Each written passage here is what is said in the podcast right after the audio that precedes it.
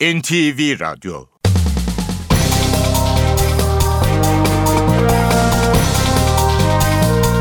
İşe Giderken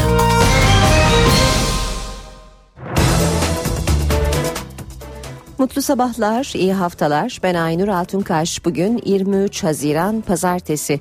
İşe giderken de Türkiye ve dünya gündemine yakından bakacağız. Gündemin başlıklarıyla başlayalım. Başbakan Recep Tayyip Erdoğan Cumhurbaşkanlığı seçimiyle ilgili mesajlar verdi. Adayımız kim olursa olsun kaygılanacağımız en son şey AK Parti'nin geleceğidir dedi. Başbakan Erdoğan böcek soruşturmasında şüphelilerin serbest bırakılmasına da tepki gösterdi. İstanbul Şile'de tehlikeli bölgede denize giren gençlerden dördü boğuldu. Gaziantep'te de nehre giren bir baba ve iki oğlu boğularak hayatını kaybetti. HDP olağanüstü kongresinde eş başkanlığa Selahattin Demirtaş ve Figen Yüksekdağ seçildi. Eskişehir'deki arkeoloji müzesinde yapılan sünnet düğünüyle ilgili Kültür Bakanlığı soruşturma başlattı. Üniversiteye girişte ikinci aşama olan LYS dün yapılan sınavlarla sona erdi. Bu yıl 653.sü düzenlenen tarihi Kırkpınar yağlı güreşlerinde şampiyon geçen yılın baş pehlivanı İsmail Balaban'ı yenen Fatih Atlı oldu. İşe Giderken gazetelerin gündemi.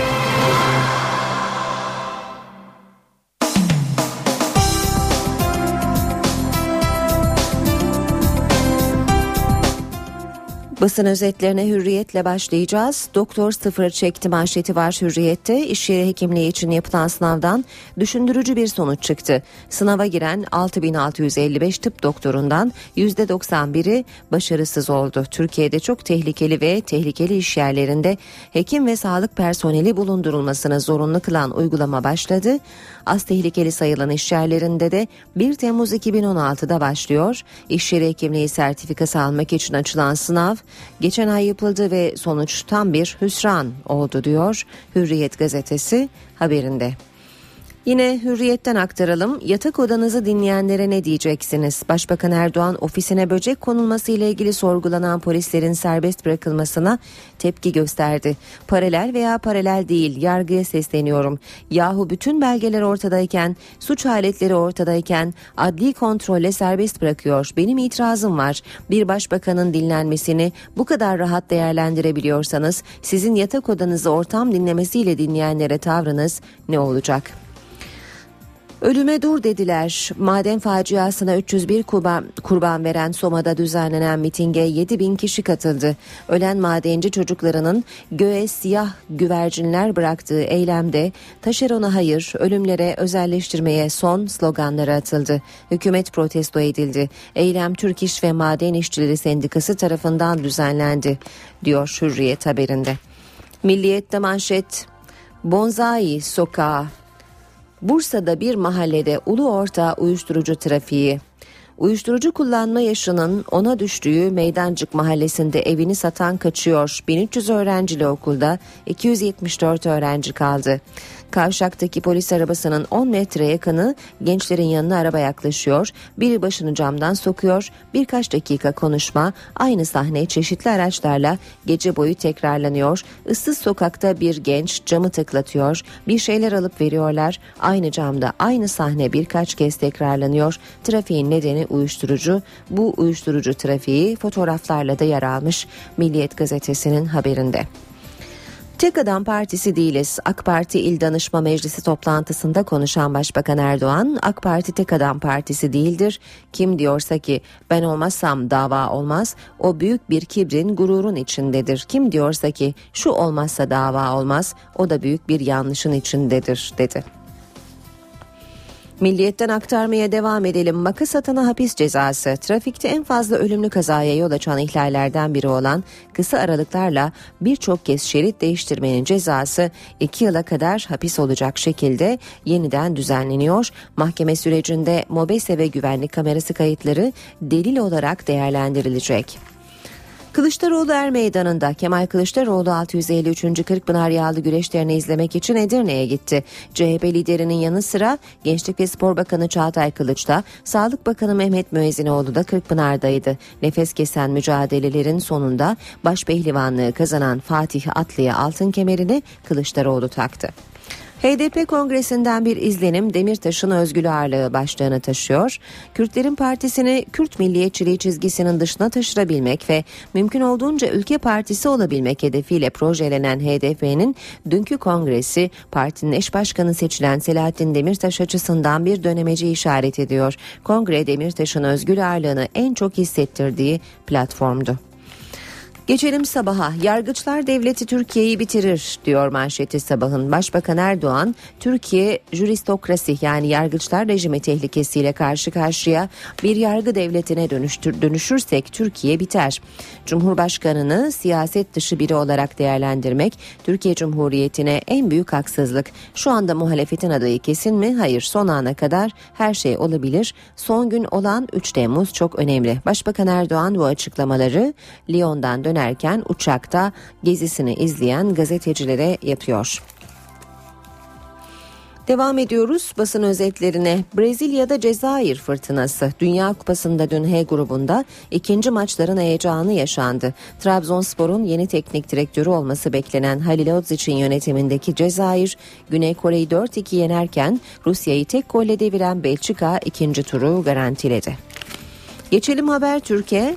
Köşk adayı gibi diyor manşet Habertürk'te. Başbakan Erdoğan partililere seslendi. Partinin başına Ahmet Mehmet gelmiş. Bunu tartışmak davaya saygısızlık. Tek adam partisi değiliz. Eski CHP Genel Başkanı Deniz Baykal'ın Habertürk'e açıklamaları var. Siyasete müdahale eden etkin biri olmalı başlığıyla yer alıyor haber. İşte Baykal'ın köşk portresi. Türkiye modeline karşı duyarlı bir aday lazım. Yanlışlar ortaya çıkmadan siyasete müdahale edecek etkin bir cumhurbaşkanı olmasını tercih etmeliyiz. Kutuplaşmayı gidermenin yolu kutuplardan birine teslim olmak değildir. Siyasetten vazgeçince yerini kurnazlık almaya başlar. Cumhurbaşkanı kurnazlıkla değil, siyasetle seçilir. Habertürk'ten aktardık. Ee, sırada Cumhuriyet gazetesi var. Efe'ydi kovuldu diyor Cumhuriyet manşette. Ergenekon'da Efe adıyla gizli tanık yapılan Bozkurt'un kimliği ve yüzü değiştirilerek savcılığa yeniden kabul edilmesi skandalında yeni bir gelişme yaşandı. HSYK 3. Dairesi başvuruda bilgilerin gizlendiğini öğrenince gizli tanık Efe'yi savcılıktan attı. Türkiye Efe'yi Ergenekon soruşturması kapsamında akıl sınırlarını zorlayan Ergenekon arabama iki kere iki kene koyarak bana suikast yapmak istedi verdi ifadesiyle tanıdı. Eşi Amerika'ya gidince ücretsiz izin alan Bozkurt 16 Aralık 2013'te eşinin yanına gitti. Korkutan gerçek Çukurova bölgesinde uyuşturucu bağımlılığı yaşı 9'a kadar indi. Çukurova bölgesinde uyuşturucu bağımlılığı hızla artıyor diyor Cumhuriyet. Bağımlılık yaşının 9'dan başladığı bölgede uyuşturucunun en yoğun olarak kullanıldığı ilse eroin bağımlılığıyla öne çıkan Adana deniyor Cumhuriyet'in haberinde. Yeni Şafak'a bakalım. 17 Aralık devam ediyor demiş Yeni Şafak. Fransa dönüşü uçakta gazetecilere konuşan Başbakan Erdoğan, böcek soruşturmasında şüphelilerin serbest bırakılmalarına sert tepki gösterdi. Erdoğan, 17 Aralık darbe girişimi bitmedi, başbakanı dinleyenler bırakılıyor, burada paralel yargı yoksa nerede var dedi.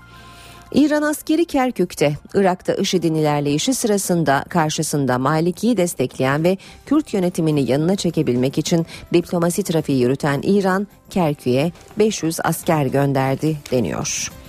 Ve Zaman Gazetesi'ne bakalım. Abant platformundan çözüm önerileri Türkiye yönünü tekrar Avrupa Birliği'ne çevirmeli. Temel iç meselelerini halledemeyen Türkiye'nin Orta Doğu'da rol sahibi olma iddiası mesnetsiz kalıyor. Demokrasinin güçlendirilmesi için kuvvetler ayrılığı prensibi bir an önce hayata geçirilmeli.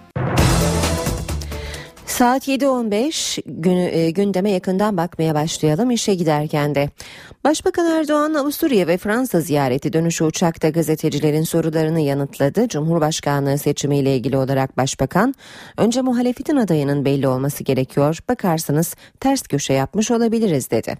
Başbakan gazetecilerin neden adayı açıklamayı ay sonuna bıraktığınız sorusuna önce muhalefetin adayının belli olması gerekiyor. Şu anda muhalefetin adayı kesin mi? Hayır. Kesinleşmesi verilmesi için meclise önergeye imzayı atsınlar, sonra ismini Yüksek Seçim Kurulu'na bildirsinler. Son ana kadar her şey olabilir, adaylığın son günü olan 3 Temmuz o nedenle çok önemli diye cevap verdi. Başbakan'a muhalefetin adayının değişmesi durumunda sizdeki durum da değişebilir mi diye de soruldu. Başbakan bu soruya olabilir bir bakarsınız ters köşe yapmış olabiliriz sözleriyle cevap verdi. Gazetecilerle sohbetinde başbakan Cumhurbaşkanı'nın siyaset dışı biri olarak değerlendirmenin Türkiye Cumhuriyeti'ne en büyük haksızlık olacağını da vurguladı. Başbakan dünyanın hiçbir yerinde de böyle değildir. Tüm ülkelerde siyasetin içinden gelmiş olanlar Cumhurbaşkanlığına aday oluyorlar. Seçilenlerin hepsi de siyaset içinden gelenler oluyor. Son dönemde Türkiye çok güçlendi. O nedenle de siyasetin içinden gelenlerle dışından gelenlerin performansları farklılık gösterecek. İşte onun için bizim tercihimiz Türkiye için çok isabetli olacak ifadelerini kullandı. Böcek soruşturmasındaki gelişmelere de değinen başbakan 17 Aralık darbe girişimi bitmedi, 25 Aralık teşebbüsü bitmedi. Başbakanı dinleyenler ofisine böcek koyanlar bırakılıyor. Burada paralel yargı yoksa nerede var diye sordu. Başbakan Erdoğan yaklaşan Cumhurbaşkanlığı seçimiyle ilgili olarak partilileri uyardı. Partinin başına gelecek isim değil, davaya bağlılığın esas olduğunu söyledi. Başbakan böcek soruşturmasındaki tahliyelere de tepki gösterdi.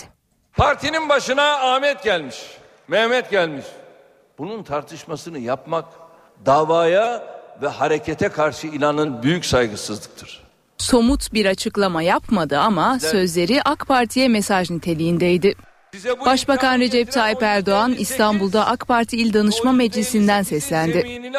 Cumhurbaşkanı seçiminin partisine olası etkileri hakkındaki görüşlerini paylaştı. Kimin dava insanı, kimin de ikbal peşinde, koltuk peşinde, makam peşinde olduğunu çok daha net göreceğimiz bir döneme giriyoruz. Cumhurbaşkanlığı için adayımız her kim olursa olsun kaygılanacağımız en son şey AK Parti'nin geleceğidir. AK Parti şahıslarla değil ilkelerle ve hareket ahlakıyla var olan ve var olacak bir partidir.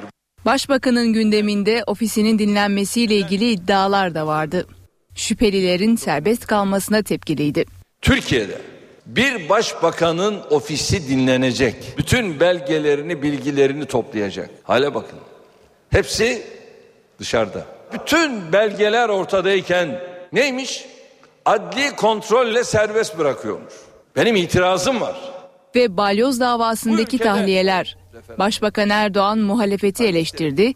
Gelinen noktanın hükümetin icraatı olduğunu söyledi. 230'u aşkın insan Anayasa Mahkemesi'nin bireysel başvurudan hareketle malum hepsi dışarı çıktı değil mi? CHP, MHP, şu bu filan hepsi şu anda bakıyorsunuz havalara girmişler. 2010 referandumunda evet oyları yüzde 58 ile sandıklardan çıkmasaydı bugün bunlar çıkabilecek miydi? CHP ve MHP'nin Cumhurbaşkanı adayı Ekmelettin İhsanoğlu'nun kampanyası ay sonunda Yozgat'tan başlıyor. İki parti İhsanoğlu'nun seçim kampanyası için bir komisyon kurdu. Bu komisyona İhsanoğlu'na destek veren diğer partilerden de birer temsilci katılacak. CHP ve MHP'nin Cumhurbaşkanı adayı Ekmelettin İhsanoğlu'nun seçim kampanyası Temmuz ayının başında başlayacak. İki parti İhsanoğlu'nun seçim kampanyası için bir komisyon kurdu. Komisyonda CHP'den Erdoğan Toprak, MHP'den Ruslar Demirel görev alacak. Ayrıca İhsanoğlu'na destek veren tüm partilerden de birer temsilci olacak. İhsanoğlu'nun Cumhurbaşkanlığı adaylığı için resmi başvurunun 29 Haziran'da yapılması planlanıyor. Adaylık başvurusu için gerekli olan 20 milletvekili imzası ise bu hafta içinde toplanacak. Önümüzdeki hafta e, biz e, Cumhuriyet Halk Partisi grubu olarak Sayın e, Ekmel İhsanoğlu'nun adaylığı için imzalarımızı toplamış olacağız. İhsanoğlu adaylığının kesinleşmesinin ardından ilk olarak Anıtkabir'e atanın huzuruna çıkacak. Halkla ilk buluşması ise memleketi Yozgat'ta olacak. İhsanoğlu'nun kampanyasında parti flamaları yer almayacak. Yalnızca Türk bayrağı kullanılacak. Kampanyanın finansmanı ise bağışlar ve milletvekillerinin katkılarıyla sağlanacak. Partilerin resmi olarak bağışta bulunamadığı Cumhurbaşkanı adayına CHP ve MHP milletvekillerinden gönüllülük esasına göre bağış toplanacağı öğrenildi. HDP olağanüstü kongresini yaptı. HDP eş genel başkanları Sebahat Tuncel ve Ertuğrul Kürkçü görevlerini Selahattin Demirtaş ve Figen Yüksekdağ'a devretti. HDP'nin yeni eş genel başkanları 3. turda seçilebildi. Halkların Demokratik Partisi yeni eş genel başkanlarını seçti. Selahattin Demirtaş ve Figen Yüksekdağ. 100 yıl önce bölgemizde sınırları yeniden çizen egemenlerin şimdi bir kez daha kaderimize el atmalarına fırsat tanımak istemiyorsak birlik olmak dışında çıkış yoktur, kurtuluş yoktur. Demokrasiyi biz kuracağız. Demokrasiyi halklarımızla birlikte HDP'nin temsil ettiği bu çoğul kolektif güç kuracak. Eş genel başkan seçimi için 156 delegenin salt çoğunluğunun yani 79 delegenin sandık başına gitmesi gerekiyordu. Ancak ilk iki turda bu rakama ulaşılamadı. Eş genel başkanlar 3. turda seçilebildi. Üçüncü turda eş genel başkan seçilen Figen Üstündağ yeni görevini halay çekerek kutladı. Partinin yönetim kadrosunun da belirlendiği kongrede Abdullah Öcalan'ın İmralı'dan gönderdiği mesajda okundu. Açık bir demokrasiye gideceksek bu demokratik müzakere süreciyle yakından bağlantılı olacaktır. Kongrede HDP'nin Cumhurbaşkanı adayının da açıklanacağı konuşuluyordu. Ancak köşk adayının partinin yeni yönetimi tarafından belirleneceği öğrenildi. HDP olarak hakiki bir cumhurbaşkanı adayıyla ortaya çıkacağız. Halkın tek adayıyla Cumhuriyet tarihinde ilk defa Çankaya'ya halk çıkacak sloganıyla yürüyeceğiz. Şırnak'ta Uludere'de PKK 7 köylüyü kaçırdı. Besta bölgesine odun toplamaya giden 5'i aynı aileden 7 kişi terör örgütü tarafından kaçırıldı. Güvenlik güçleri kaçırılan kişilerin bulunması için bölgede çalışma başlattı. İşe giderken İstanbul ve Gaziantep'te yüzme keyfi faciaya dönüştü. İstanbul Şile'de dört genç dalgalara kapılarak hayatını kaybetti. Gaziantep'te de bir baba ve iki çocuğu Fırat Nehri'nde akıntıya kapıldı. 13 gencin keyifli başlayan Şile macerası felakete dönüştü. Dalgalara kapılan 4 genç hayatını kaybetti, birinin cesedine henüz ulaşılamadı. İstanbul Ümraniye'de yaşayan 13 arkadaş pazar günü geçirmek için bir minibüs kiralayarak Şile'ye bağlı Alacalı köyüne geldi. Gençler köy plajının yakınındaki bir koyda denize girdi. Ancak yaşları 15 ile 17 arasında değişen gençlerden Barış Oba, Ferhat Yılmaz, Suat Abi ve İbrahim Girge dalgalara kapıldı. Gençlerden 3'ü denizde kayboldu. Vatandaşların yardımıyla kıyıya çıkarılan Barış Oba ise kaldırıldığı hastanede hayatını kaybetti. Aramalar sonucunda iki gencin cesedine ulaşıldı. Biri hala aranıyor. İbrahim Ergen kayıp bulunmuyor. Onda haberim şu an habersiz. Kayalıklardan atlıyorlar, eğleniyorlar bunlar. Ee, beşi boğulma tehlikesi geçiyor. At, hep beraber atlıyorlar. Beşi boğulma tehlikesi geliyor. İki arkadaş bunları görüyor, kaçıyor. Bırakıp kaçıyor. İşte bir kişi can kurtaranlar kurtarıyor burada. Hastaneye götürerek üç kişiyi daha çıkarttılar buradan.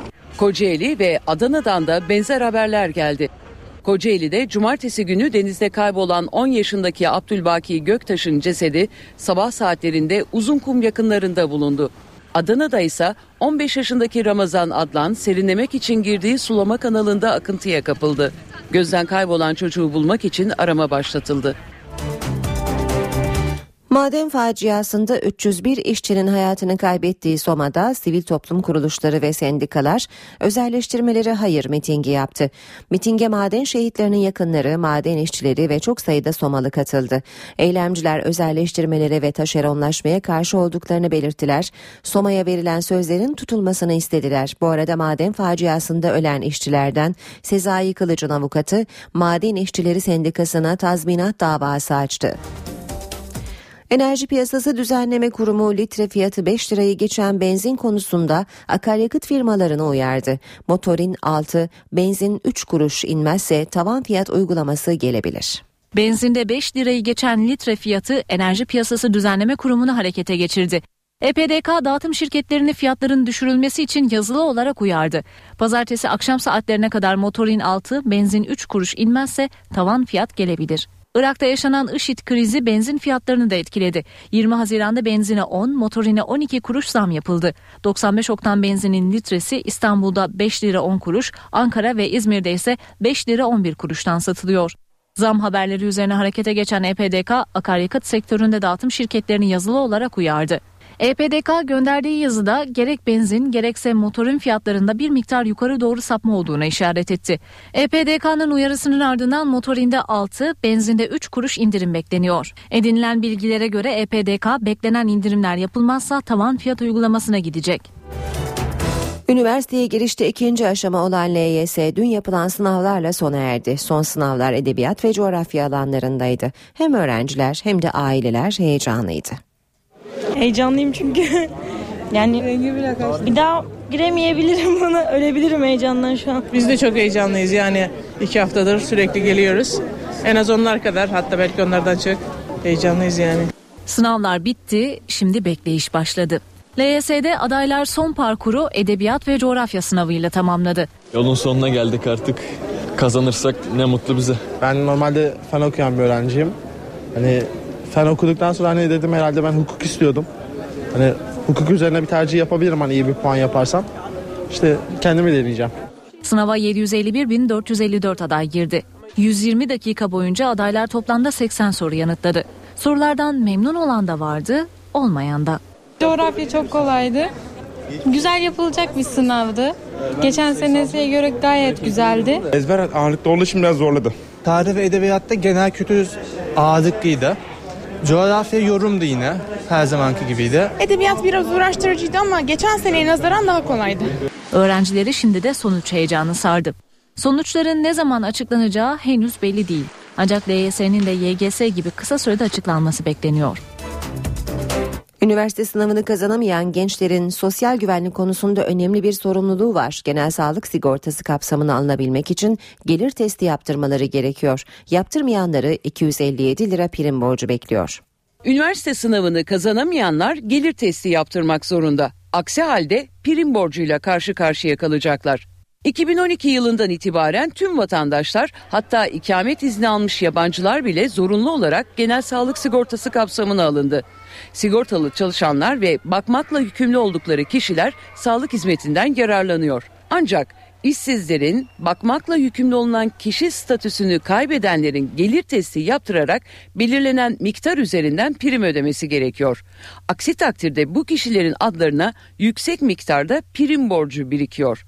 Üniversiteyi kazanamayanlar da bakmakla yükümlü olunan kişi statüsünü kaybediyor. Sınavı kazanan üniversiteye giderken kazanamayanın gelir testine girmesi gerekiyor. Sınavı kazanamayan ve gelir testine girmeyenler üst dilimden genel sağlık sigortası primi ödeyerek sağlıktan paralı olarak yararlanıyor. Bu durumda olanlar teste girmedikleri için gelirleri asgari ücretin iki katı gibi kabul ediliyor ve bugünkü asgari ücret rakamı esas alınarak aylık 257 lira prim borcu çıkarılıyor. Ancak bu rakam 1 Temmuz tarihinden sonra asgari ücretin artışına bağlı olarak 272 lira olacak. Gelir testleri ikamet edilen ilçenin kaymakamlığı tarafından yapılıyor. Teste giren kişinin ne kadar prim borcu ödeyeceğini ise kaymakamlık tarafından yapılan testi inceleyen Sosyal Güvenlik Kurumu belirliyor. Bursa'da cami avlusunda düzenlenen sünnet düğününün yankıları sürerken Eskişehir'den benzer bir haber geldi. Üstelik bu kez sünnet düğünü yapıldığı iddia edilen yer bir arkeoloji müzesi. Kültür Bakanlığı konuyla ilgili soruşturma başlattı. Eskişehir'deki arkeoloji müzesinde sünnet düğünü yapıldığı iddiası tartışma yarattı. Sosyal medyaya da yansıyan fotoğraflarda heykel ve tarihi eserlerin yanı başında kurulan yemek masaları görülüyor. İddialar üzerine müze yönetiminden açıklama geldi. Müze yetkilileri söz konusu salonda sosyal ve kültürel amaçlı etkinlikler yapılabildiğini söyledi. Salonda birkaç heykel bulunuyor ancak asıl eserler üst katta denildi. Müze yetkilileri törenin iddia edilenin aksine müzeye ziyaretleri etkilemediğini söyledi. Kültür ve Turizm Bakanlığı ise Twitter hesabından konuyla ilgili soruşturma başlatıldığını duyurdu. Bursa Vali Yardımcısı Mehmet Özcan'ın 20 gün önce oğluna düzenlediği sünnet töreni benzer bir tartışmaya neden oldu. Törenin Osmanlı Padişahı Murat Hüdavendigar'ın kabrinin de bulunduğu cami avlusunda yapılması tepki çekti. Olaydan birkaç gün sonra vali yardımcısının yaş haddinden emekli olduğu açıklandı. Başbakan Recep Tayyip Erdoğan Cumhurbaşkanlığı seçimiyle ilgili mesajlar verdi. Adayımız kim olursa olsun kaygılanacağımız en son şey AK Parti'nin geleceğidir dedi. Başbakan Erdoğan böcek soruşturmasında şüphelilerin serbest bırakılmasına da tepki gösterdi. İstanbul Şile'de tehlikeli bölgede denize giren gençlerden dördü boğuldu. Gaziantep'te de nehre giren bir baba ve iki oğlu boğularak hayatını kaybetti. HDP olağanüstü kongresinde eş başkanlığa Selahattin Demirtaş ve Figen Yüksekdağ seçildi. Eskişehir'deki arkeoloji müzesinde yapılan sünnet düğünüyle ilgili Kültür Bakanlığı soruşturma başlattı. Üniversiteye girişte ikinci aşama olan LYS dün yapılan sınavlarla sona erdi. Bu yıl 653.sü düzenlenen tarihi Kırkpınar yağlı güreşlerinde şampiyon geçen yılın baş pehlivanı İsmail Balaban'ı yenen Fatih Atlı oldu.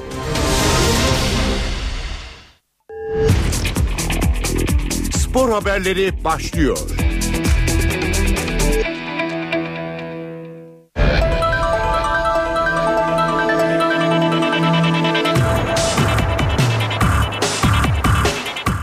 Günaydın ben Ayhan Aktaş. Spor gündeminden gelişmelerle birlikteyiz. Galatasaray'da teknik direktörlük için bir numaralı aday Thomas Tuchel. Yönetim 40 yaşındaki teknik adamla sözleşme imzalamayı hedefliyor. Tuchel'ın alternatifleri de belli. Galatasaray'da yeni teknik direktör için geri sayım başladı. Lucescu'dan gelen olumsuz yanıttan sonra Başkan Ünal Aysal yeni sezonu planlamak adına duruma el koymuş ve Bülent Tulun'la Erdal Keser'i görüşmeler için görevlendirmişti. Bu doğrultuda birçok isme teklif götürüldü. Yapılan çalışmalar sonunda Başkan Ünal Aysal'a gerekli raporlar sunuldu. Bülent Tulun ve Erdal Keser'in hazırladığı raporda 4 isim ön plana çıktı. Başkan Aysal bu hafta yapılacak yönetim kurulu toplantısında hazırlanan raporlar hakkında yönetime fikrini söyleyecek. Listenin ilk sırasında geçtiğimiz sezon Mainz'ı çalıştıran Thomas Tuchel bulunuyor. Hırslı yapısıyla Aysal'dan tam not alan Alman teknik adam ilk tercih olacak. Alman futbolunda geleceğin önemli teknik direktörleri arasında gösterilen Tuchel'le yapılan ön görüşme olumlu geçmişti. Sarı Kırmızılılar hafta içinde genç teknik adamla bir kez daha görüşerek transfere son noktayı koymayı amaçlıyor. Tuchel'in alternatifleri ise Hitzfeld, Jorge Jesus ve Spalletti. Beşiktaş'ı da bu hafta transferde hareketli günler bekliyor. Siyah beyazlar önümüzdeki birkaç gün içinde 3 yabancı oyuncunun imzasını duyurmaya hazırlanıyor. Beşiktaş transferde resmi adımları atmaya hazırlanıyor. Siyah beyazlar görüştükleri yabancı oyuncuların transferlerini bu hafta içinde duyurmayı planlıyor. Yönetimin ilk olarak Rodrigo Moleto ile anlaşma yapması bekleniyor. Metalist Karkiv'den 2.7 milyon euro karşılığında transfer edilecek Brezilyalı defans oyuncusuna yıllık 1.3 milyon euro ücret ödenecek. Transferde bir sorun yaşanmaması halinde 26 yaşındaki Moleto Almanya'da yapılacak hazırlık kampına katılacak. Beşiktaş'ın sona yaklaştığı diğer isimse Arjantinli orta saha oyuncusu Manuel Lanzini. 21 yaşındaki futbolcu için uzun süren pazarlıklar sonucu River Plate ile büyük oranda anlaşan yönetim bu hafta içinde transferi resmen açıklamayı istiyor. Beşiktaş yeni 10 numarası Lanzini ile 4 yıllık sözleşme imzalamayı planlıyor. Yönetimin bu hafta içinde sonuçlandırmayı düşündüğü diğer transfer ise Yunan forvet Kostas Mitroğlu. Teknik direktör Slaven Bilic'in ısrarla istediği golcü futbolcu için kiralama yoluna giden siyah beyazlar Fulham'la uzlaşma sağladı. Geçen sezon yaşadığı ağır sakatlıklar nedeniyle Beşiktaş yönetimi Mitroğlu'nu Türkiye'de kapsamlı sağlık kontrolünden geçirecek. Ciddi bir sakatlığa rastlanmaması durumunda Yunan oyuncu Beşiktaş'ta sözleşme imzalayacak. Roma Salih Uçan ısrarını sürdürüyor. İtalyan ekibi Fenerbahçe'nin kapısını bu kez kiralama formülüyle çalacak. Sarı lacivertlilerin genç oyuncusunu geçen sezondan beri renklerine bağlamaya çalışan Roma Salih Uçan'dan vazgeçmiş değil. Yetenekli orta saha için 10 milyon euroyu gözden çıkaran İtalyan ekibi buna rağmen Başkan Aziz Yıldırım'ın engeline takılmış durumda. Roma yönetimi Başkan Yıldırım'ın göndermek istemediği 20 yaşındaki orta saha için bu kez kiralama teklifini sunacak. Ersun Yanal'ın ilk 11 planlarında yer almayan futbolcu için 2 yıllık kiralama kiralama teklifi yapılacak. Salih Uçan'ın Roma'da forma giymeye sıcak baktığı biliniyor. Dünya Kupası'nda dün G ve H gruplarında maçlar oynandı. G grubundaki maçlarda alınan sonuçlar şöyle. Almanya 2, Gana 2, Portekiz 2, Amerika Birleşik Devletleri 2. H grubundaki sonuçları da aktaralım. Belçika 1, Rusya 0, Güney Kore 2, Cezayir 4. Dünkü maçlar sonunda Belçika tur vizesi alan H grubunda tur vizesi alan ilk takım oldu. Bugünün programına da hızlıca göz atalım. B grubuna Hollanda ile Şili saat 19'da Avustralya İspanya ile yine aynı saatte karşı karşıya gelecek. Yine A grubunda saat 23'te iki maç var. Kamerun Brezilya ile Hırvatistan'da Meksika ile karşı karşıya geliyor. Altın kemer Fatih Atlı'nın oldu. 653. tarihi Kırkpınar Yar Güreşleri finalinde geçen yılın şampiyonu İsmail Balaban'ı yenen Atlı baş pehlivan ünvanını kazandı. Önce peşref çektiler ardından kıyasıya mücadele ettiler. Bu yıl 653.sü düzenlenen tarihi Kırkpınar yağlı güreşlerine 1721 pehlivan katıldı. Üç gün süren müsabakaların ardından finalde geçen yılın şampiyonu İsmail Balaban'la Fatih Atlı eşleşti. Müsabakaları CHP lideri Kemal Kılıçdaroğlu'yla Sağlık Bakanı Mehmet Müezzinoğlu, Gençlik ve Spor Bakanı Akif Çağatay Kılıç izledi. Önemli bir e, spor bizim açımızdan, ülkemiz açısından, dünya açısından da hem Edirne'yi hem e, Türkiye'yi dünyaya tanıtıyor. Ümit ediyorum ki nesilden nesile aktarılan bu gelenek ilelebet devam edecek. Final güreşinin yarım saatlik normal süresi oldukça durağan geçti. Ardından 5 dakikalık puanlama bölümünde de sonuç çıkmayınca uzatmalara gidildi. Fatih Atlı uzatmalarda bir puan alarak geçen yılın baş pehlivanı İsmail Balaban'ı yendi. Geçen yıl Antalya'ya giden Altın Kemer bu yıl Samsun'a gitti. İnşallah bu da bir başlangıç. Şimdi hedefim iki yılda üst alıp kemerine ben sahip olmak. Başpehlivan Atlı'ya altın kemerini CHP Genel Başkanı Kemal Kılıçdaroğlu taktı. Er Meydanı'nda Kırkpınar'ın yeni ağası da belli oldu. Yapılan ihaleyi 522 bin lira bedelle iş adamı Seyfettin Selim kazandı. Formula 1'de sezon 18. yarışı Avustralya Grand Prix'sini Mercedes pilotu Nico Rosberg kazandı. Rosberg bu sezonki 3. zaferini elde etti. Formula 1'de Mercedes'in hakimiyeti devam ediyor. Sezonun 8. yarışı Avustralya Grand Prix'sini Nico Rosberg takım arkadaşı Lewis Hamilton'ın önünde kazandı. Rosberg bu sezonki 3. zaferini elde ederken Mercedes takımı sezonun 6. dublesine imza attı. 2003 yılından bu yana ilk kez takvimde yer alan Avustralya'da pole pozisyon Williams pilotu Felipe Massa'nın ikinci cepse takım arkadaşı Valtteri Bottas'ındı. Massa 12. turda yaptığı pit stop sonrası liderliği Force India takımından Sergio Perez'e kaptırdı. 27. turda Perez'den liderliği Nico Rosberg aldı. Bir ara Ferrari pilotu Fernando Alonso ilk sıraya yükselse de ikinci pit stopların ardından Nico Rosberg ve Lewis Hamilton ilk iki sıraya yerleşti. Son 5 tura girilirken Rosberg ile Hamilton arasındaki fark 1.3 saniyeydi. Hamilton son turda farkı 0.6 saniye kadar indirse de Rosberg damalı bayla ilk sırada geçmeyi başardı. İkinci Hamilton'ın ardından 3. sıraya alan Williams'tan Valtteri Bottas kariyerinde ilk kez podyuma çıktı. Pilotlar klasmanında zirvede yer alan Nico Rosberg bu sonuçta puanını 165'e yükseltti ve ikinci sıradaki takım arkadaşı Hamilton'la arasındaki puan farkını 29'a çıkardı. Takımlar klasmanında ise Mercedes 301 puanla birinci, Red Bull Renault 143 puanla ikinci sırada bulunuyor.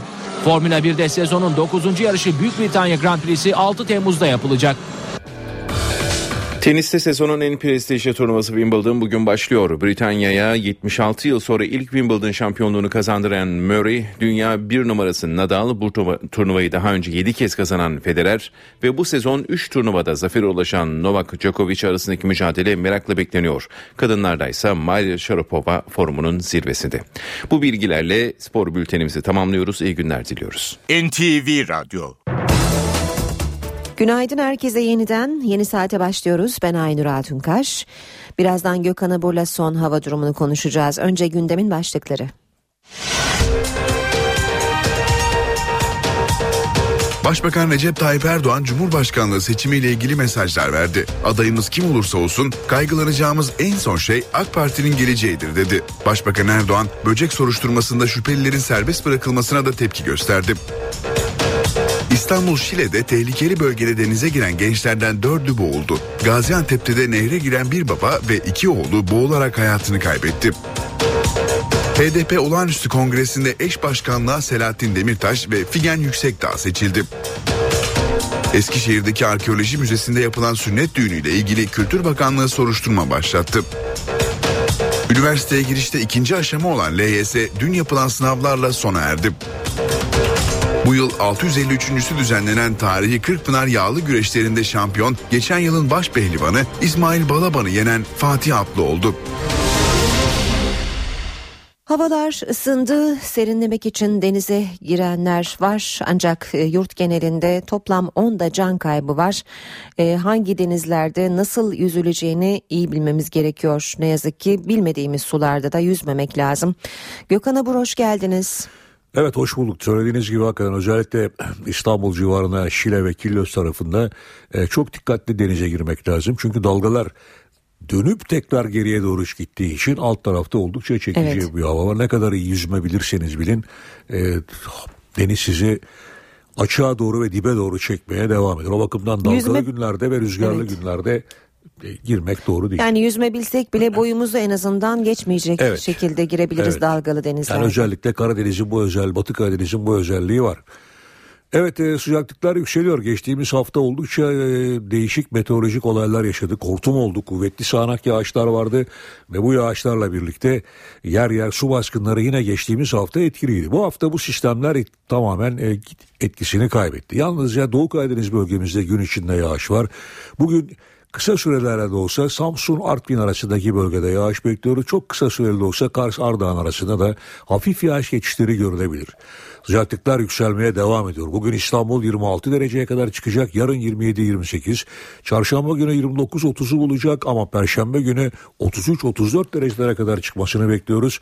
Ve hafta sonu ise rüzgarın yeniden kuzeye dönmesiyle sıcaklıklar yeniden mevsim ortalamana dönecek ama haftanın ikinci yarısı özellikle Ege'de, Akdeniz'de, Marmara'da ve iç kesimlerde gündüz sıcaklıkları oldukça yüksek değerlerde olacak. Evet yağışlar ara veriyor demiştim. Bugün yağış Doğu Karadeniz'de var ama yarın biraz daha doğuya gidecek.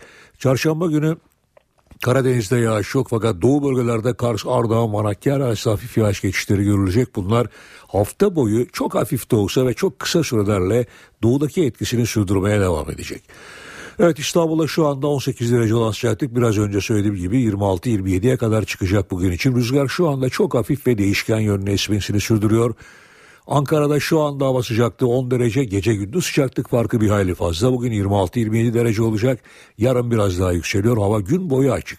Rüzgar da çok kuvvetli değil. İzmir'de ise şu anda hava sıcaklığı 20 derece. Hava açık ama karaya dönü rüzgar şu anda 26 kilometre hızla esmesini sürdürüyor. 20 derece olan sıcaklık rüzgara rağmen bugün 30 derecelerin üzerine çıkabilecek. Evet denizde ısınmaya başladı. Bugün Marmara içinde deniz suyu sıcaklığı 20 derece. Güneyde Ege'de Bodrum'da 23 dereceleri bulan deniz suyu sıcaklıkları evet. Akdeniz boyunca 25-26 derecelere kadar çıkabilecek. Gökhan Abur teşekkürler. Başbakan Erdoğan İstanbul'da köşk sürecine ilişkin konuşurken partililere önemli mesajlar verdi. Yine bir teste giriyoruz. Kimin dava peşinde olduğunu, kimin koltuk peşinde olduğunu yakından göreceğiz dedi. Başbakan Cumhurbaşkanı adayımız kim olursa olsun kaygılanacağımız en son şey AK Parti'nin geleceğidir. AK Parti şahıslarla değil ilkelerle var olan bir partidir dedi. O dava devam ettiği sürece siz liderinize saygıyı göstermiş olursunuz diyen başbakan eğer o kişi davayı parayı sahiplenmiyorsa kusura bakmayın orada başka tezgahlar var demektir. Kim ben olmazsam dava olmaz diyorsa o büyük bir kibrin içindedir ifadesini kullandı. Başbakan Avusturya ve Fransa ziyareti dönüşü de uçakta gazetecilere konuştu. Cumhurbaşkanlığı seçimiyle ilgili olarak önce muhalefetin adayının belli olması gerekiyor. Bakarsınız ters köşe yapmış olabiliriz dedi. CHP ve MHP'nin Cumhurbaşkanı adayı Ekmelettin İhsanoğlu'nun kampanyası ay sonunda Yozgat'tan başlıyor. İki parti İhsanoğlu'nun seçim kampanyası için bir komisyon kurdu. Bu komisyona İhsanoğlu'na destek veren diğer partilerden de birer temsilci katılacak. CHP ve MHP'nin Cumhurbaşkanı adayı Ekmelettin İhsanoğlu'nun seçim kampanyası Temmuz ayının başında başlayacak. İki parti İhsanoğlu'nun seçim kampanyası için bir komisyon kurdu. Komisyonda CHP'den Erdoğan Toprak, MHP'den Ruslar Demirel görev alacak. Ayrıca İhsanoğlu'na destek veren tüm partilerden de birer temsilci olacak. İhsanoğlu'nun Cumhurbaşkanlığı adaylığı için resmi başvurunun 29 Haziran'da yapılması planlanıyor. Adaylık başvurusu için gerekli olan 20 milletvekili imzası ise bu hafta içinde toplanacak. Önümüzdeki hafta e, biz e, Cumhuriyet Halk Partisi grubu olarak Sayın e, Ekmel İhsanoğlu'nun adaylığı için imzalarımızı toplamış olacağız. İhsanoğlu adaylığının kesinleşmesinin ardından ilk olarak Anıtkabir'e atanın huzuruna çıkacak. Halkla ilk buluşması ise memleketi Yozgat'ta olacak. İhsanoğlu'nun kampanyasında parti flamaları yer almayacak. Yalnızca Türk bayrağı kullanılacak. Kampanyanın finansmanı ise bağışlar ve milletvekillerinin katkılarıyla sağlanacak. Partilerin resmi olarak bağışta bulunamadığı Cumhurbaşkanı adayına CHP ve MHP milletvekillerinden gönüllülük esasına göre bağış toplanacağı öğrenildi. HDP yönetimi değişti. HDP eş genel başkanları Sebahat Tuncel ve Ertuğrul Kürkçü olağanüstü kongrede görevlerini Selahattin Demirtaş ve Figen Yüksekdağ'a devretti. Eş genel başkan seçimi için 156 delegenin salt çoğunluğunun yani 79 delegenin sandık başına gitmesi gerekiyordu. Ancak ilk iki turda bu rakama ulaşılamadı. Eş genel başkanlar üçüncü turda seçilebildi. Türkiye Büyük Millet Meclisi'nin bu hafta tatile girmesi bekleniyordu ancak tatil ertelenebilir. AK Parti muhalefetle görüşerek Plan ve Bütçe Komisyonu'nda torba kanun tasarısı yasalaşıncaya kadar meclisin çalışmasını isteyecek. 1 Temmuz'da tatile girmesi gereken meclisin çalışmaları uzayabilir. Meclisin Plan ve Bütçe Komisyonu'nda görüşmeleri devam eden torba yasa tasarısı genel kuruldan geçene kadar çalışması gündemde. Torba yasa, Somalı madenciler, taşeron, kamu alacaklarının yeniden yapılandırılması gibi önemli konuları içeriyor. 106 maddeden oluşan tasarının şu ana kadar 12 maddesi komisyonda kabul edilmiş durumda. AK Parti pazartesi günü muhalefetle bir araya gelerek tasarının meclis kapanmadan önce yasalaşması için uzlaşı arayacak. Bu çerçevede 106 maddelik tasarıdan aciliyeti bulunmayan maddelerin çıkarılması da gündemde. Türkiye Büyük Millet Meclisi'nin bu hafta gündeminde iki önemli başlık olacak. Torba kanun tasarısı ve MHP İstanbul Milletvekili Engin Alan'ın yemini. Torba tasarının görüşmelerine pazartesi günü devam edilecek ve komisyon tasarısının görüşmeleri bitene kadar her gün çalışacak. Anayasa Mahkemesi'nin balyoz davası ile ilgili kararıyla tahliye olan MHP İstanbul Milletvekili Engin Alan 24 Haziran Salı günü yemin edecek ve yasama çalışmalarına başlayacak. Meclis Genel Kurulu'nun gündeminde ise denetim konuları olacak. Yasa dışı dinlemelerle bilişim ve internet sektörünün sorunlarını araştıran komisyonların raporları bu hafta gündeme gelecek. Başbakan Tayyip Erdoğan Musul'da konsolosluk görevlilerinin kaçırılması konusunda muhalefete eleştirilerini sürdürdü. Erdoğan biz orada operasyon yapacak güce sahibiz ama onlara zarar gelmesini istemiyoruz. CHP'nin ve MHP'nin böyle kaygısı yok dedi. Biz 80 vatandaşımızın içinde bir tanesi orada yara almasın diye sabrederken bu ülkede sırtında maalesef küfeyle dolaşmayanlar ne diyor? Gerekirse diyor operasyon. Gerekirse diyor askeri müdahale. Adamın böyle bir derdi yok ya. Ya oradan bu kardeşlerimizi kurtarırken bunların içerisinden birkaçı ölecek olursa bunun hesabını nasıl vereceğiz? Bunu düşünüyor mu? CHP'nin böyle bir derdi var mı? Yok. MHP'nin böyle bir derdi var mı? Yok. Elhamdülillah biz bu operasyonu yapma gücüne de sahibiz. Hepsine sahibiz. Ama bizim derdimiz acaba o üç tane küçük yavrunun, iki tane hanım kardeşimizin, diğer oradaki tır şoförlerinin olsun, başkonsolosluğundaki oradaki kardeşlerimizin olsun başına herhangi bir şey gelirse ne olacak? Biz bunun hesabını yapıyoruz. Ama bunların böyle bir derdi yok. Irak Şam İslam Devleti örgütü ile Sünni aşiretlerin Irak'taki ilerleyişi sürüyor. Militanlar iki gün içinde Ambar'ın batısında dört yerleşim biriminin kontrolünü daha ele geçirdi. Bu yerleşim birimleri Ürdün sınırı yakınlarında bulunuyor. IŞİD'in Suriye sınırındaki Elvelit sınır kapısını da kontrol altına aldığı iddia ediliyor. Ancak Bağdat bu iddiayı yalanlıyor. Bu arada Türkmen kenti Telafer'de Irak ordusuyla IŞİD arasında yaşanan çatışmalarda 8 militanın öldürüldüğü açıklandı. IŞİD'in Telafer Zafer askeri havaalanını kontrol altına aldığı belirtiliyor. Irak'ta ordu birlikleriyle Irak Şam İslam Devleti örgütü arasındaki çatışmalar nedeniyle evlerini terk edenlerin sayısı her geçen gün artıyor. Ülkelerinde mülteci durumuna düşen Iraklılar çadır kamplarda yaşama tutunmaya çalışıyor. İran başkenti Bağdat'ın 140 kilometre kuzeydoğusundaki bir çadır kamp. Kampta Irak ordusuyla Irak Şam İslam Devleti örgütü arasında yaşanan çatışmalardan kaçanlar barınıyor. Çadır kampta şimdilik bin aile yaşıyor ancak bu sayı her geçen gün artıyor. Kampa sığınanların önemli bir bölümü çatışmalara sahne olan Bakuba'dan. Bombardıman bize zarar verdi. 180 dolara bir araç kiraladık. Buraya geldik. Burada sıcak bir şekilde karşılandık. Irak'ın ikinci büyük kenti Musul'un IŞİD'in kontrolüne geçmesiyle yüz binlerce kişinin evlerini terk ettiği belirtiliyor. Amerika Birleşik Devletleri'nde Beyaz Saray'ın önünde Irak nedeniyle eylemler vardı. Irak'a müdahale yanlısı ve karşıtı gruplar gösteri yaptı. Amerika Birleşik Devletleri'nde Irak'la ilgili gösteriler vardı. Obama yönetimi krize çözüm ararken Beyaz Saray'ın önünde Irak'a müdahale yanlılarıyla karşıtları bir araya geldi. Müdahaleden yana olan göstericiler Washington'dan harekete geçmesini istedi. Başkan Obama El-Kaide'ye saldırıda Irak'a yardım etmeli. Eğer El-Kaide'yi durduramazsak Boston'da olduğu gibi yine Amerika'ya saldıracaklar. Irak'a müdahale yanlısı göstericiler ülkede her gün yaşanan şiddeti de tiyatro oyunuyla canlandırdı. Beyaz Saray'ın diğer yanındaysa Irak'a müdahaleye karşı çıkanlar eylemdeydi. Irak'ta yeni bir savaşa karşı olduğumuz için buradayız. Irak'ta bugün olup bittiğini gördüğümüz her şey ABD askeri müdahalesinin sonucudur. Obama yönetimi Irak Şam İslam Devleti örgütü karşısında Irak ordusuna destek amacıyla Bağdat'a 300 askeri danışman göndermeye hazırlanıyor. Libya'da hükümete karşı silahlı mücadele veren eski Genelkurmay Başkanı Halife Haftar, ülkenin doğusunda yaşayan Türklerin Libya'yı terk etmelerini istedi. Haftar, Türklerle birlikte Katarlılara da Libya'nın doğusundan 48 saat içinde ayrılmaları çağrısı yaptı. Açıklamada bu iki ülke vatandaşları ile ilgili sorumluluk bizde değil ifadesi kullanıldı. 48 saatlik sürenin cumartesi gecesi başladığı belirtildi. Haftar, Katar'ı ülkedeki militanları desteklemekle suçluyor. Mısır ve Körfez ülkeleri ülkelerinin Libya'daki yönetime karşı çıkan eski Genelkurmay Başkanı'nı desteklediği konuşuluyor.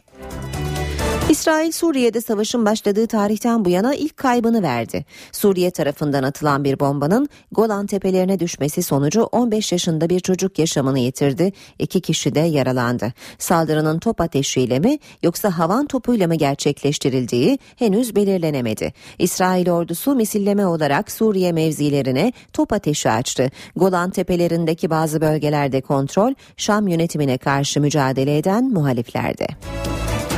NATO müttefiklerinin Türkiye'de konuşlandırılan Patriot'ların görev süresini sonlandırmayı değerlendirdikleri belirtiliyor. Alman basınında çıkan haberlere göre Amerika Birleşik Devletleri, Almanya ve Hollanda Suriye'deki kimyasal silahların tümüyle ülkeden çıkartılmasıyla Patriot bataryalarının görev sürelerini yıl sonunda sonlandırmayı düşünüyor. İki Patriot bataryasının görev süresi 31 Ocak 2015'e kadar uzatılmıştı. Kahramanmaraş'ta konuştu bulunan Alman Patriot bataryalarında yaklaşık 280 Alman askeri personeli görev yapıyor. İşe giderken İstanbul Şile'de tehlikeli bölgede denize giren gençlerden dördü boğuldu. Gaziantep'te de nehre giren bir baba ve iki oğlu boğularak hayatını kaybetti. Ümraniye'den tuttukları minibüsle Şile Alacalı köyüne gelen yaşları 15 ila 17 arasında 13 genç köy plajının dışındaki bir koyda denize girdi. Barış Oba dalgalar arasında boğulma tehlikesi geçirdi. Çevredekilerin yardımıyla sudan çıkartılan Barış Oba hastaneye kaldırıldı. 15 yaşında olduğu öğrenilen Oba kurtarılamadı. Su altı arama kurtarma ekipleri kaybolan 3 gencin cesedini de denizden çıkardı. Gaziantep'te de 14 yaşındaki Ramazan Zeybel Fırat Nehri'ne girdi. Bir süre sonra çocuğunun çırpındığını gören baba ve abi suya girdi ancak akıntı onları da sürükledi. Baba ve iki çocuğunun cesedi ekipler tarafından bulundu. Yurt genelinde hafta sonunda 10 kişinin boğularak öldüğü bildirildi. Trafikte makas atan sürücüye hapis cezası yolda. Emniyet Genel Müdürlüğü'nün çalışması 2 yıla kadar hapis cezası öngörüyor. Emniyet Genel Müdürlüğü harekete geçti. Trafikte makas atana hapis cezası geliyor. Düzenleme henüz taslak aşamasında.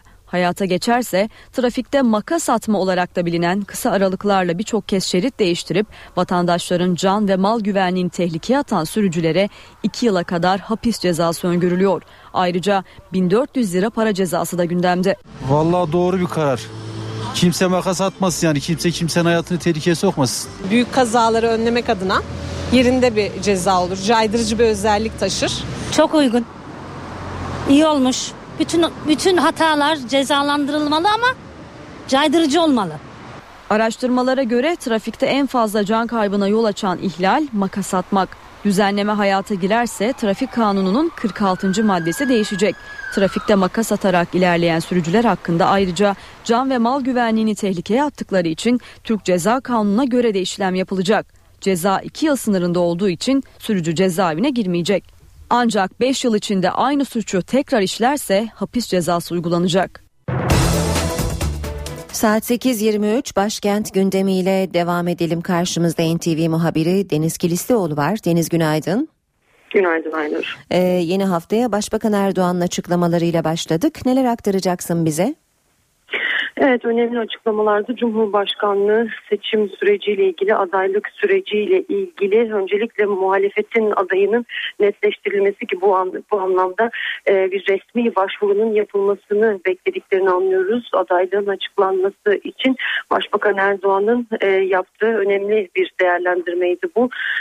Ee, şöyle söyleyelim resmi programıyla devam etmiş olalım Başbakan Erdoğan'ın bugün açıklanmış iki programı var. Türkiye Esnaf ve Sanatkarlar Odası Konfederasyonu'nun toplantısına katılacak. Öğleden sonra da saat 15'te AK Parti'de Merkez Yürütme Kurulu toplantısı var. Bu toplantıya başkanlık edecek. Bu toplantının gündemi de yine Cumhurbaşkanlığı adaylık süreci. Ee, bir diğer taraftan gözler bugün Ankara'da e, Diyarbakırlı ailelerin üzerinde olacak. PKK'nın elindeki çocuklarının dönmesi için eylem yapan aileler bugün Ankara'da olacaklar. Yaklaşık 30 aile Ankara'ya gelerek meclisin önünde kısa bir açıklama yapacaklarını ardından da Başbakan Erdoğan'la görüşeceklerini açıklamışlardı. Ancak bugün Başbakan Erdoğan'ın resmi programında bu ailelerle görüşme yok. Bunu da ifade etmiş olalım ama bu görüşmenin e, yapılıp yapılmayacağını takip ediyor olacağız. Cumhuriyet Halk Partisi'nde bugün parti meclisi toplantısı var. Saat 11'de başlayacak toplantı. Tek gündem maddesi Cumhurbaşkanlığı seçimi olacak. Toplantıda çatı aday Ekmenettin İhsanoğlu'nun adaylık ve kampanya süreci masada olacak. Toplantının açılışında CHP lideri Kemal Kılıçdaroğlu'nun da gündemdeki konuları değerlendireceği bir konuşma yapmasını bekliyoruz. Ankara gündeminin sıcak başlıklarından bir diğeri Irak'ta işi tarafından alıkonulan Türklerin durumu konuyla ilgili bugün Dışişleri Bakanlığı'nda bir bilgilendirme yapılması bekleniyor. Hafta sonu o bilgilendirmelere ara verilmişti. Bugün yeniden başlayacak. Türkiye Büyük Millet Meclisi'nin gündemiyle devam edelim. Torba Kanun Tasarısı Plan Bütçe Komisyonu'nun gündeminde saat 11'de toplanacak komisyon ve 106 maddeden oluşan torba yasanın 13. maddesinden itibaren görüşmelere devam edecek. Torba yasa Somalı madenciler, taşeron, kamu alacaklarının yeniden yapılandırılması gibi önemli konuları içeriyor. Bu arada tabii meclis artık tatile girmeye hazırlanıyor. 1 Temmuz'da iş tüzük gereği kapanması gerekiyor ama AK Parti bu torba kanun tasarısı yasalaşmadan meclisin kapanmaması niyetinde. Bu anlamda e, bu muhalefetle bir araya gelecek tasarının meclis kapanmadan önce yasalaşması için bir uzlaşı arayacak. Bu çerçevede 106 maddelik tasarıdan aciliyeti bulunmayan maddelerin çıkartılması da gündeme gelebilir. Son olarak memur adaylarının e, yakından ilgilendiren bir başlıkla bir notla bitirmiş olalım. KPSS için tercihler bugün başlıyor. Memur adayları 23 Haziran 2 Temmuz tarihleri arasında tercih yapabilecek. Aynur gündemin öne çıkan başlıkları böyle. Deniz teşekkürler. Başkent gündemini Deniz Kilisteoğlu'ndan aldık. Şimdi ekonomi başlığından devam ediyoruz. Profesör Doktor Güngör Uras bu sabah Ayşe teyzeye tekstil ve giyim sektöründen bahsedecek. Ayşe teyze ne yapsın? Güngör Uras, Ayşe teyze ekonomide olan biteni anlatıyor. Merhaba sayın dinleyenler, merhaba Ayşe Hanım teyze, merhaba Ali Rıza Bey amca.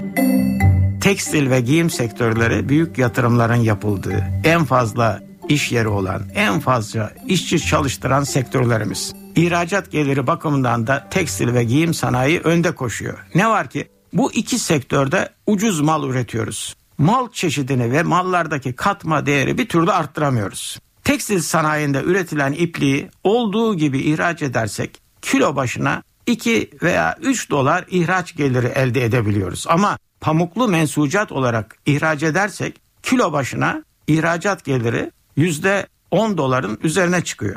Dokuma gömleklik olarak ihraç ettiğimizde kilo başı gelir 31 dolar. Ya 31 dolara gömlek satacağız ya da gömlek yerine gömleğin maliyetini oluşturan girdilerden pamuğu işlemeden 2-3 dolara satacağız. Yahut da pamuğu iplik haline getirerek 4-5 dolardan satacağız. Yahut da iplik ile bez dokuyarak 11 dolardan satacağız. Hangisini beğeneceğiz? Ya 31 dolar ya daha düşük gelirler. Örneğin Türk havlusu yurt dışında çok meşhur. Bolca havlu ihraç ediyoruz ama havlunun kilosu 9 dolardan gidiyor. Aynı şekilde son zamanlarda ev tekstili olarak yatar çarşafları, mutfak bezi de ihraç edilmeye başlandı. Bu konuda da büyük gelişme var ama bunların kilosunu da 9 dolardan ihraç ediyoruz. Tekstil ve giyim sektöründe 52 bin iş yerinde 918 bin işçi çalışıyor. Sektörde 58 milyar dolarlık üretim var. Yıllardır sektör mal çeşidini, katma değeri bir türlü arttıramadı.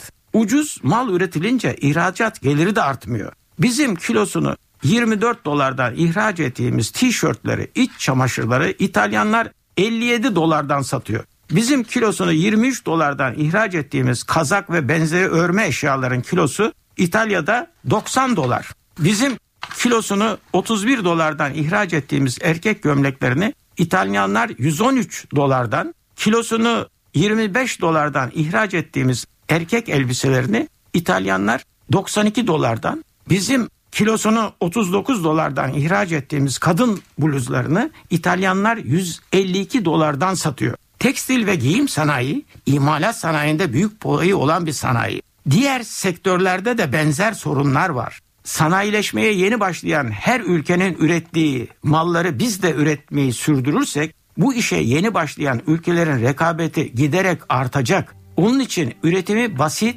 ucuz mallardan üretimi farklı, her ülkede üretilmeyen malların üretimine geçmeye mecburuz. Bir başka söyleşide birlikte olmak ümidiyle şen ve esen kalınız sayın dinleyenler. Güngör Uras'a sormak istediklerinizi ntvradio.ntv.com.tr adresine yazabilirsiniz. Bir ara vermeden önce piyasalara bakalım. BIST 100 endeksi Cuma günü 656 puanlık düşüşle 78.400 puandan haftayı tamamladı. Yeni haftaya dolar 2.14, euro 2.91'den başlıyor. Euro dolar 1.36, dolar yen 102 düzeyinde. Altının onsu 1313 dolar. Brent petrolün varili 115 dolar. Kapalı çarşıda külçe altının gramı 91, çeyrek altın 159 lira. Başbakan Recep Tayyip Erdoğan Cumhurbaşkanlığı seçimiyle ilgili mesajlar verdi. Adayımız kim olursa olsun kaygılanacağımız en son şey AK Parti'nin geleceğidir dedi. Başbakan Erdoğan böcek soruşturmasında şüphelilerin serbest bırakılmasına da tepki gösterdi. İstanbul Şile'de tehlikeli bölgede denize giren gençlerden dördü boğuldu. Gaziantep'te de nehre giren bir baba ve iki oğlu boğularak hayatını kaybetti. HDP Olağanüstü Kongresi'nde eş başkanlığa Selahattin Demirtaş ve Figen Yüksekdağ seçildi. Eskişehir'deki arkeoloji müzesinde yapılan sünnet düğünüyle ilgili Kültür Bakanlığı soruşturma başlattı. Üniversiteye girişte ikinci aşama olan LYS dün yapılan sınavlarla sona erdi. Bu yıl 653.sü düzenlenen tarihi Kırkpınar yağlı güreşlerinde şampiyon geçen yılın baş pehlivanı İsmail Balaban'ı yenen Fatih Atlı oldu.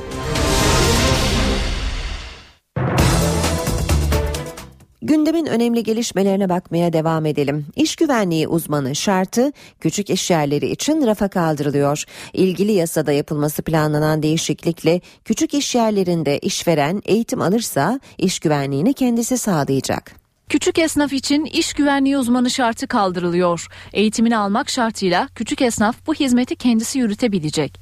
İş sağlığı ve güvenliği yasasıyla 10 kişiden az çalışanı olan ve az tehlikeli sınıfta bulunan iş yerlerine iş güvenliği ve iş yeri hekimliği şartı getirildi. Uygulamanın 2016 yılında hayata girmesi kararlaştırılmıştı. Ancak Hürriyet gazetesinin haberine göre iş yeri güvenliği zorunluluğunun rafa kaldırılması gündemde.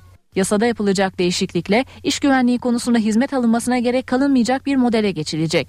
Buna göre eğitim alan işveren kendi iş yerinin iş güvenliğini kendisi sağlayacak. Hayata geçirilmesi planlanan yeni düzenleme apartmanlar, bakkallar, doktorlar, avukatlar dahil olmak üzere 700 bin küçük işletmeyi yakından ilgilendiriyor. Anadolu grubunun kurucusu iş adamı İzzet Özilhan hayatını kaybetti. 1920 yılında Kayseri'nin Develi ilçesinde dünyaya gelen İzzet Özilhan, 1950 yılında Anadolu Endüstri Holding'i kurdu. Özilhan 1997 yılında Devlet Üstün Hizmet Madalyası ile ödüllendirilmişti. Anadolu Grubu Başkanı ve TÜSİAD'ın eski başkanı Tuncay Özilhan'ın babası olan İzzet Özilhan için yarın tören düzenlenecek. Özilhan'ın cenazesi Ataşehir'deki Mimar Sinan Camii'nde kılınacak cenaze namazı namazının ardından Ümraniye Kocatepe mezarlığındaki aile kabristanına defnedilecek. Havalar ısındı, serinlemek isteyenler denizlere, göllere, nehirlere akın etti. Ancak yurt genelinde 10 kişi boğularak hayatını kaybetti. İstanbul Şile'de tehlikeli bölgede denize giren gençlerden 4'ü boğuldu. Gaziantep'te de nehre giren bir babayla iki oğlu boğularak hayatını kaybetti. Adana ve Kocaeli'de de iki kişi boğularak yaşamını yitirdi. Antalya'nın en ünlü plajlarından biri olan Konyaaltı sahilinde artık halk hizmetlerden ücretsiz yararlanacak. Sahilde internet, şemsiye, şezlong, tuvalet ve duş hizmetlerinden para alınmayacak.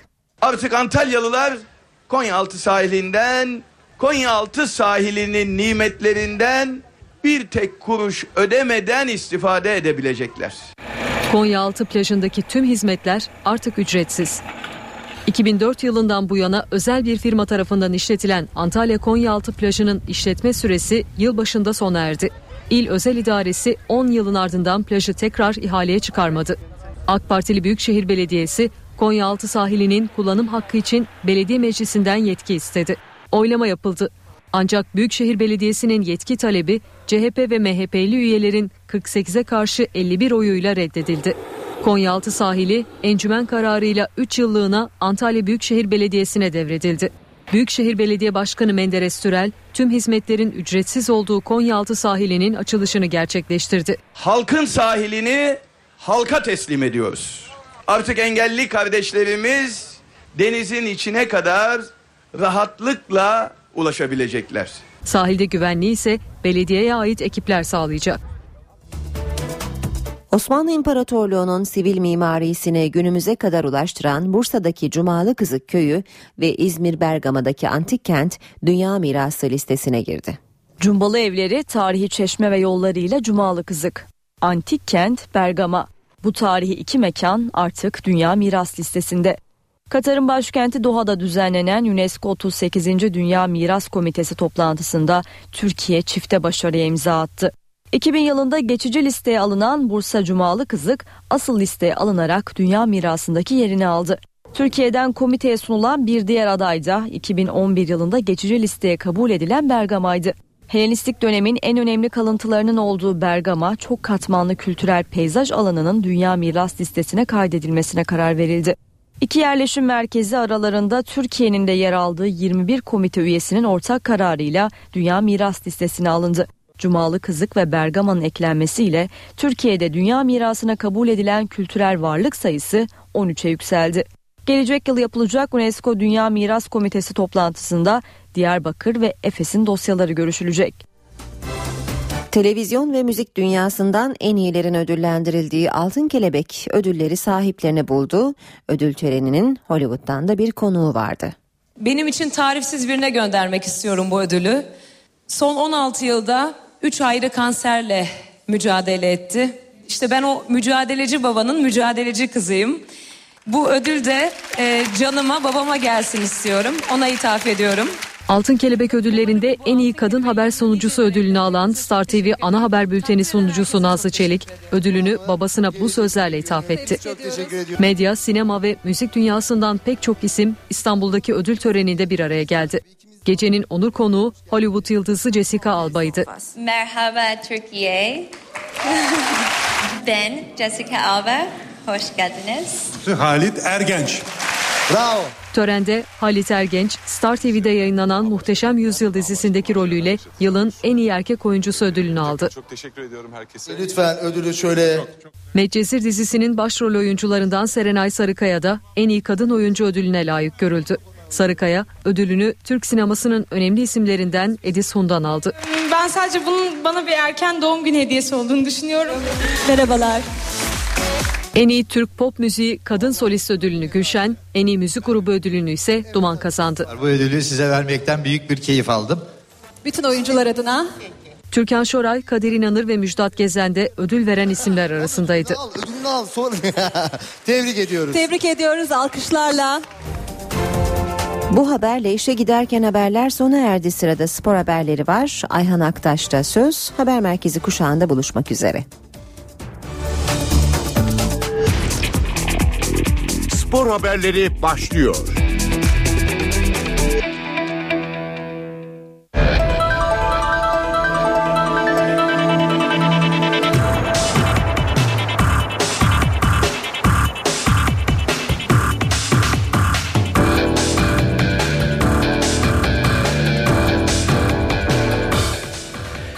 Bir kez daha günaydın. Spor gündeminden gelişmelerle birlikteyiz. Ben Ayhan Aktaş. Galatasaray'da teknik direktörlük için bir numaralı aday Thomas Tuchel.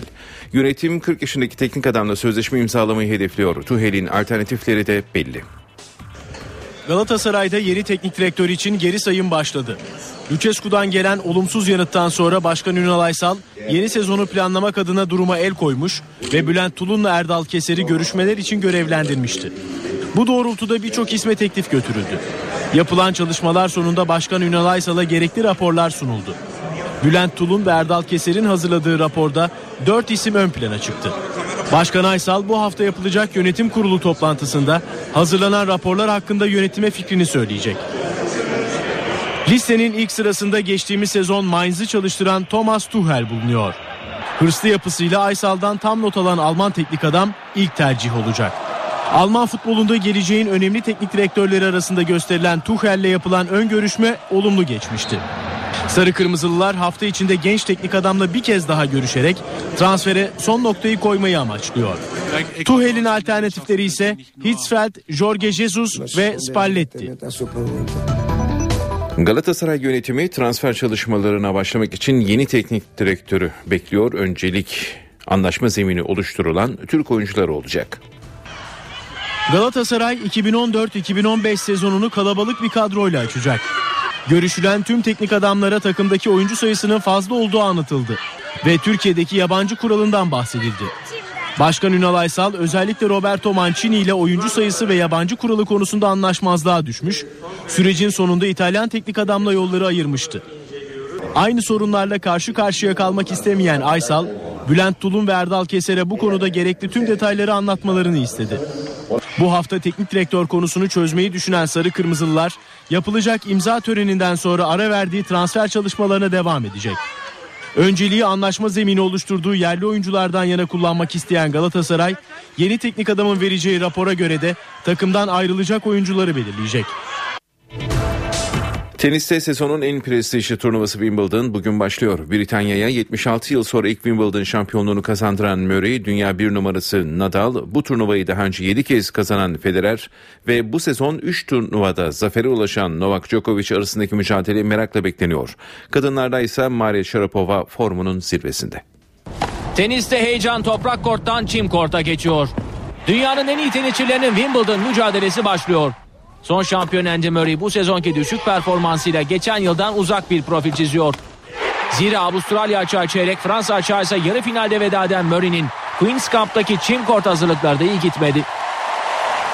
Murray'nin aksine dünya bir numarası Rafael Nadal turnuvaya gelen en formda isim. Fransa açıkta 9. zaferini elde eden ve üst üste 5. kez kupa kaldırarak tarihe geçen İspanyol tenisçi Wimbledon'a 2 numaralı seri başı olarak başlayacak. Bu durum turnuvanın bir diğer iddialı ismi Novak Djokovic'in final yolunu açacak. Turnuvaya bir numaralı seri başı olarak katılan Djokovic, Fransa açık finalinde boyun eğdiği Nadal'la ancak finalde karşı karşıya gelebilecek. 2014 Wimbledon Türkiye için de farklı bir anlam taşıyor. Son olarak 2010 yılında ana tabloya adını yazdıran Türk tenisçi Marcel İlhan, 4 yıl aradan sonra ilk kez yeniden Wimbledon'da korta çıkacak. Kadınlarda ise Fransa açığa beklenmedik bir şekilde veda etmesine rağmen dünya bir numarası Serena Williams en önemli favorilerden biri. Son şampiyon Marion Bartoli'nin tenisi bıraktığını açıklamasının ardından Williams'ı bu turnuvada zorlayabilecek isimlerin başında Maria Sharapova geliyor. Roland Garros zaferiyle kariyerinin 5. Grand Slam turnuvasını kazanan Sharapova turnuvaya 5 numaralı seri başı olarak katılıyor. Böylece Williams ve Sharapova'nın çeyrek finalde eşleşme ihtimali bulunuyor. Sezonun ilk iki Grand Slam'inde yarı finale yükselerek dikkatleri üzerine çeken Öjen Buşartsa turnuvanın bir diğer iddialı ismi olacak. Avustralya açık şampiyonu Lina, eski formunu yakalamaya çalışan Victoria Azarenka, Fransa açık finalisti Simona Halep ve kariyerinin ilk Grand Slam şampiyonunu arayan Agnieszka Radwanska kadınlar mücadelesini heyecanlı kılacak tenisçilerin başında geliyor. Bakalım All England Club'tan kimler şampiyonlukla ayrılacak? Formula 1'de sezonun 8. yarışı Avustralya Grand Prix'sini Mercedes pilotu Nico Rosberg kazandı. Rosberg bu sezonki 3. zaferini elde etti. Formula 1'de Mercedes'in hakimiyeti devam ediyor. Sezonun 8. yarışı Avustralya Grand Prix'sini Nico Rosberg takım arkadaşı Lewis Hamilton'ın önünde kazandı. Rosberg bu sezonki 3. zaferini elde ederken Mercedes takımı sezonun 6. dublesine imza attı.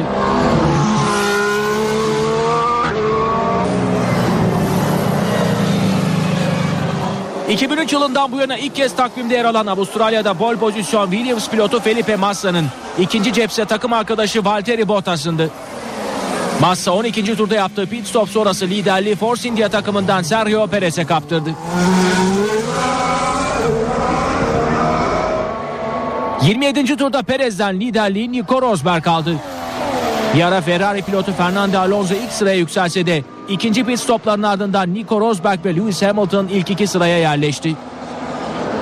Son 5 tura girilirken Rosberg ile Hamilton arasındaki fark 1.3 saniyeydi. Hamilton son turda farkı 0.6 saniye kadar indirse de Rosberg damalı bayrağı ilk sırada geçmeyi başardı. İkinci Hamilton'ın ardından 3. sıraya alan Williams'tan Valtteri Bottas kariyerinde ilk kez podyuma çıktı.